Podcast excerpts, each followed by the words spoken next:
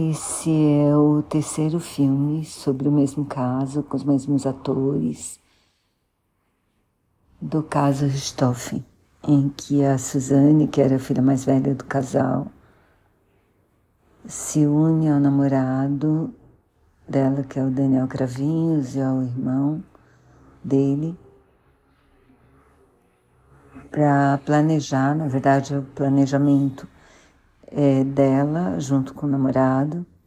E o irmão é chamado para ser cúmplice, porque eles acham que ela não quer participar do crime em si, tipo, ela não quer assassinar os pais, ela só quer planejar a morte dos pais.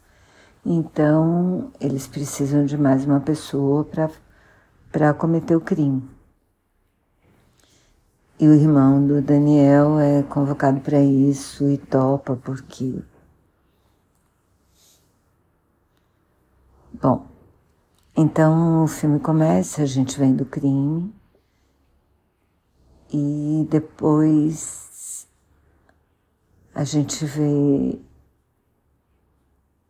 como elas, como ela e o Daniel vão levam o irmão dele para acho que para perto da casa dele, e eles vão para um motel, essa história é super conhecida, assim.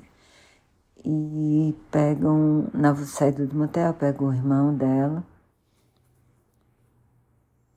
E quando ela entra na casa com o irmão, o Daniel a princípio tinha só dado carona, ela Bom, aí a casa está toda bagunçada, ela chama a polícia, chama o Daniel para ir e eles encontram, né? A polícia encontra os pais dela assassinados e. Bom, e aí a, a gente acompanha a investigação do crime e até a confissão dos três. Por isso que o filme se chama Confissão.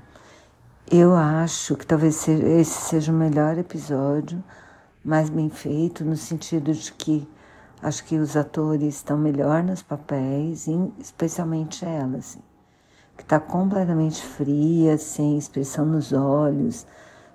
A gente, ela está muito psicopata mesmo, assim, na, na atitude. Então eu achei que esse filme ficou interessante por causa disso e também por causa da investigação a gente vê como a, a delegada e os parceiros dela na investigação e, e o legista e tal, como que eles vão chegando à conclusão de que eles estão envolvidos no crime.